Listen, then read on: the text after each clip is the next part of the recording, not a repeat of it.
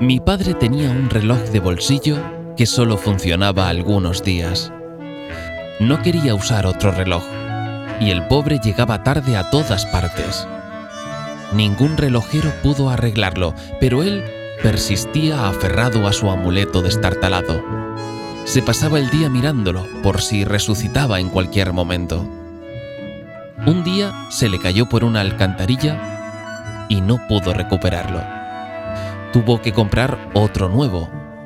No dijo nada, ni se lamentó, pero desde entonces llega puntual a todos sitios. Perder es renovar.